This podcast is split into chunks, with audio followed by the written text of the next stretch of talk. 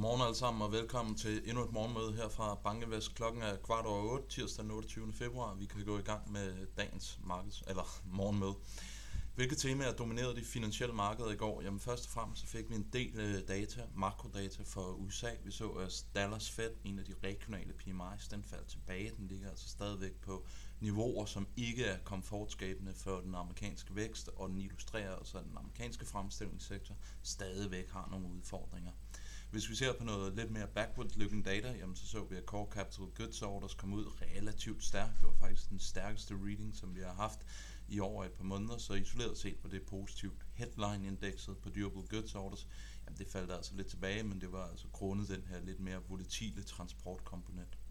Så så vi endnu en opadgående bevægelse i de lange tyske renter.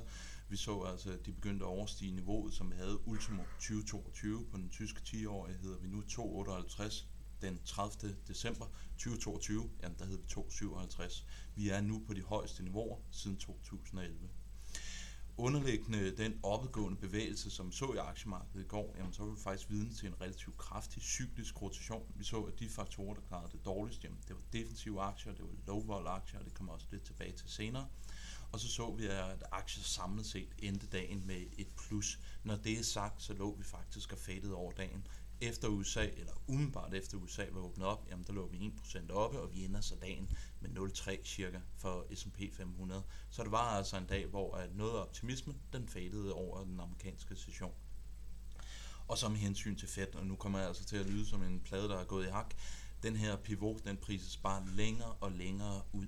Det er ikke fordi, at vi i så højere grad begynder at prise højere renter af Fed, men hvornår de begynder at sænke renterne, det bliver altså priset længere og længere ud i fremtiden.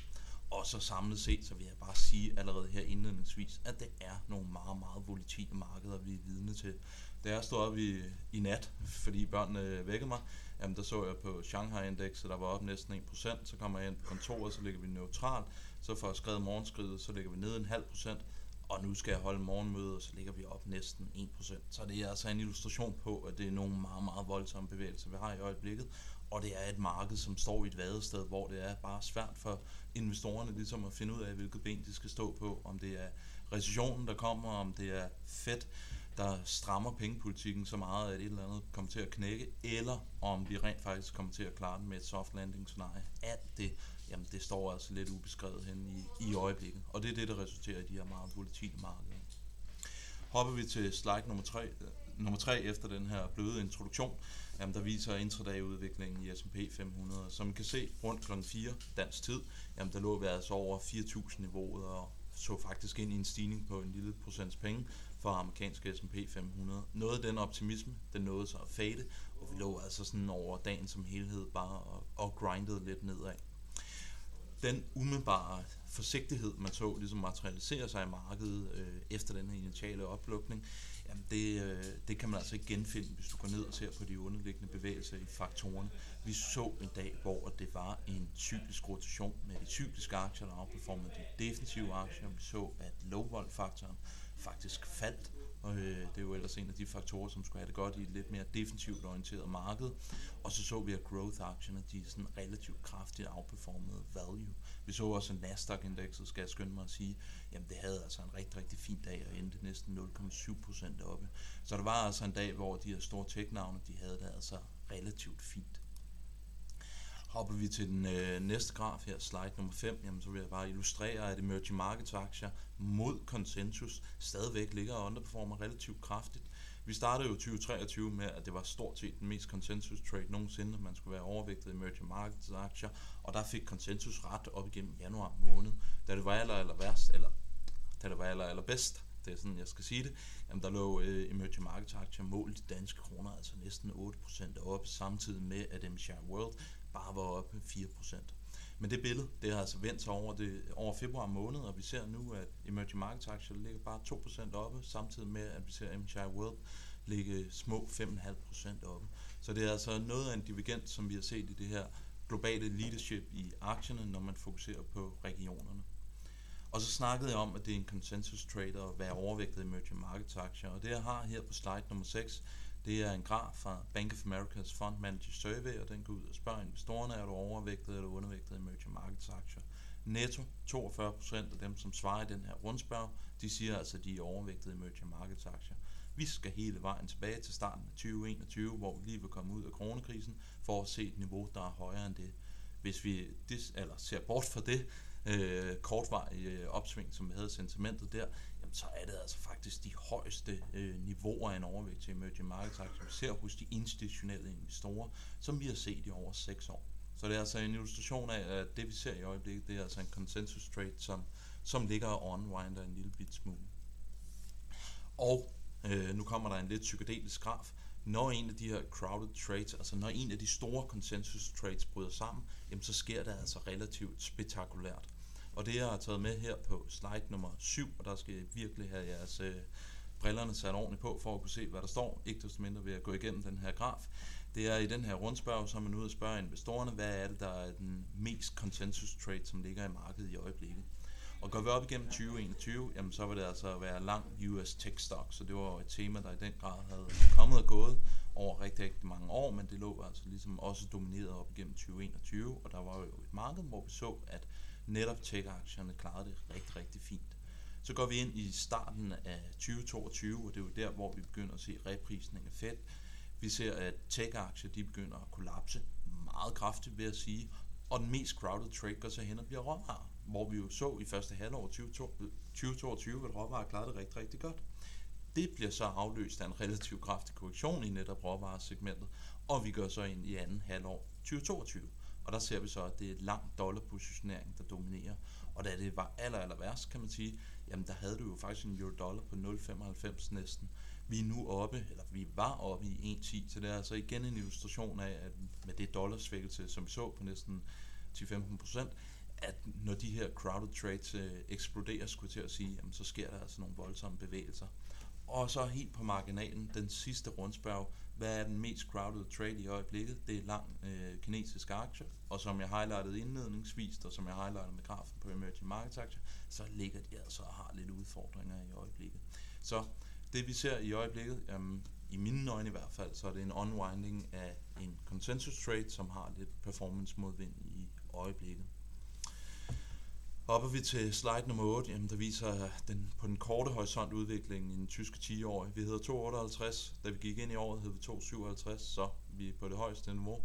For 2023, det giver sig selv, og vi er jo også på det højeste niveau siden øh, ultimo 2022, og hvis vi så lige tager lidt længere briller på, og så skal vi altså hele vejen tilbage til 2011 for at se et renteniveau, der er højere end det nuværende. Der er jo ingen tvivl om, at det her isoleret set kommer til at have en negativ påvirkning af væksten. Vi har en masse forbrugere, som både møder højere renteomkostninger, vi har en masse virksomheder, som øger en højere hurdle rate for deres øh, capex-planer.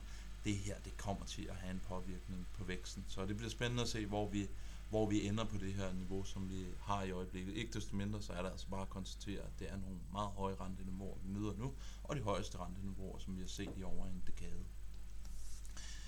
Hopper vi til slide nummer 10, jamen, så er jeg lidt nødtvunget til at snakke omkring tekniske indikatorer, for der er altså i markedet ekstrem usikkerhed omkring vækst- og inflationsbilledet. Da vi startede over, så var der jo en relativt stor konsensus for, at inflationen den ville begynde at moderere, og det er så sådan lidt på marginalen begyndt at fade. Omvendt så er makrobilledet jo, som vi har highlightet utrolig mange gange før, sådan splittet i to lejre med dem, der tror, at inflationen kommer, og med dem, som tror, at nu ser vi ind i en lidt lysere fremtid i takt med, Kina genåbner, og gaspriser i Europa de er faldet relativt kraftigt. I takt med, at der er den her usikkerhed, så tror jeg, at i højere grad det er de tekniske niveauer, der begynder at dominere.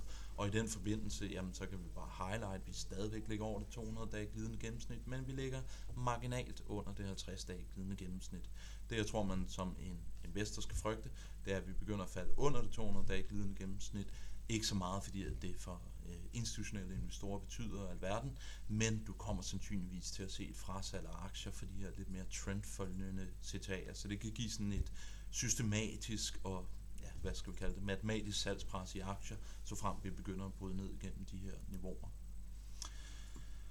Noget andet, der ligger som et dominerende tema, eller i hvert fald som vi ser, der er rigtig mange derude kommenterer på i øjeblikket, det er indtjeningsestimaterne. Og der er jo ingen tvivl om, at de har ligget blevet revideret sådan relativt kraftigt ned over de sidste mange måneder.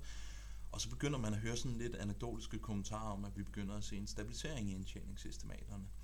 Det jeg viser i grafen yderst til venstre, jamen det er det samlede, altså det aggregerede niveau for indtjeningsestimaterne i S&P 500, og der ser vi altså stadigvæk, at de ligger og bliver revideret ned, både for 2023, både for 2023, men også for 2024.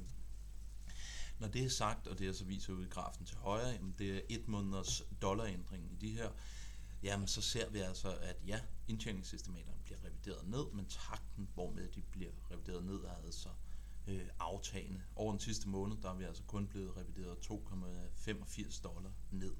Men det jeg ønsker at highlight med det her, det er, at der er utrolig mange mål, hvorpå man kan opgøre momentum i analytikerestimaterne, men på det helt simple aggregerede niveau, hvis man køber ind i en S&P 500 ETF, jamen så køber du der altså i øjeblikket altså stadigvæk ind i en faldende estimeret indtjeningsvækst. For at aktier de kan stige på en lidt mere stabil horisont, jamen så bliver vi altså nødt til at se noget stabilisering i det.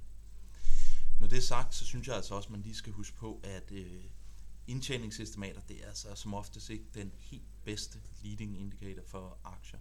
Og ser vi op igennem, eller udviklingen for 2022, indtjeningsestimaterne for S&P 500, jamen så kan vi bare konstatere, at de faktisk peakede i juli måned, juni måned øh, 2022, og vi faktisk så en markant, sådan, eller relativt kraftig oprevidering af indtjeningsestimaterne over år.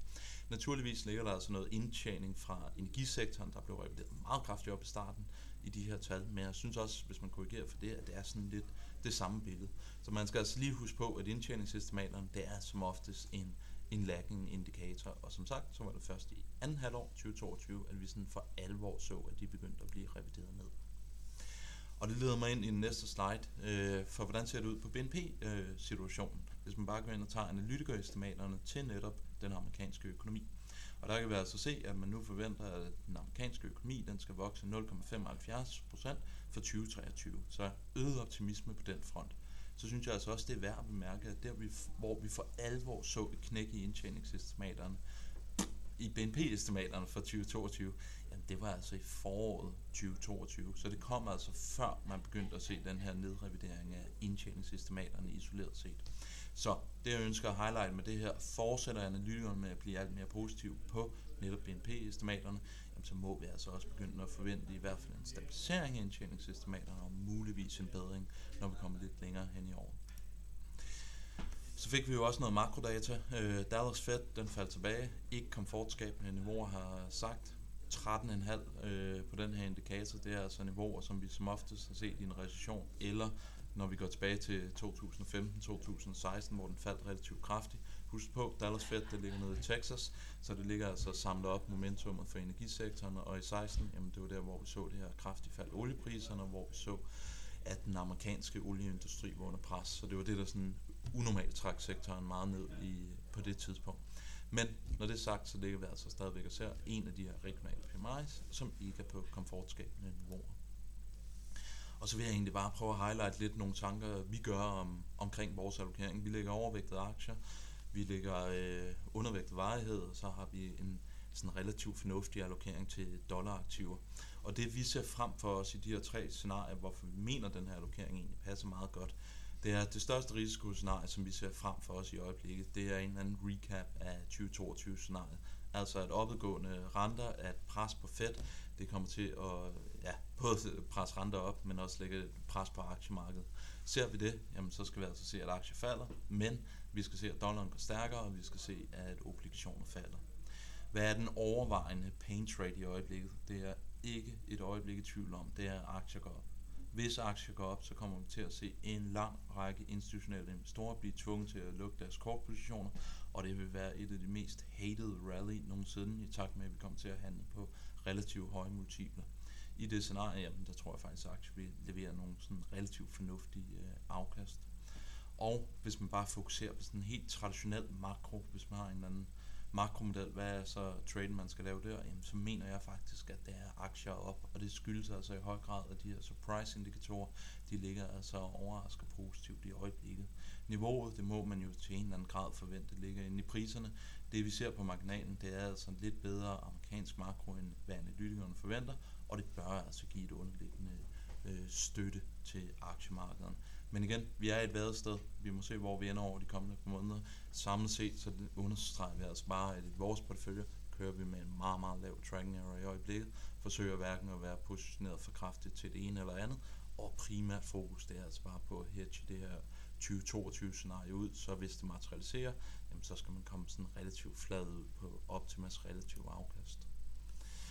Markederne for morgenstunden, jamen vi får i dag en del makro fra USA, vi får noget forbrugertillid, og så får vi en række regionale øh, PMI's. Det er fuldstændig umuligt at skrive nogle fornuftige uh, når øh, de her emerging markets aktier hopper og danser.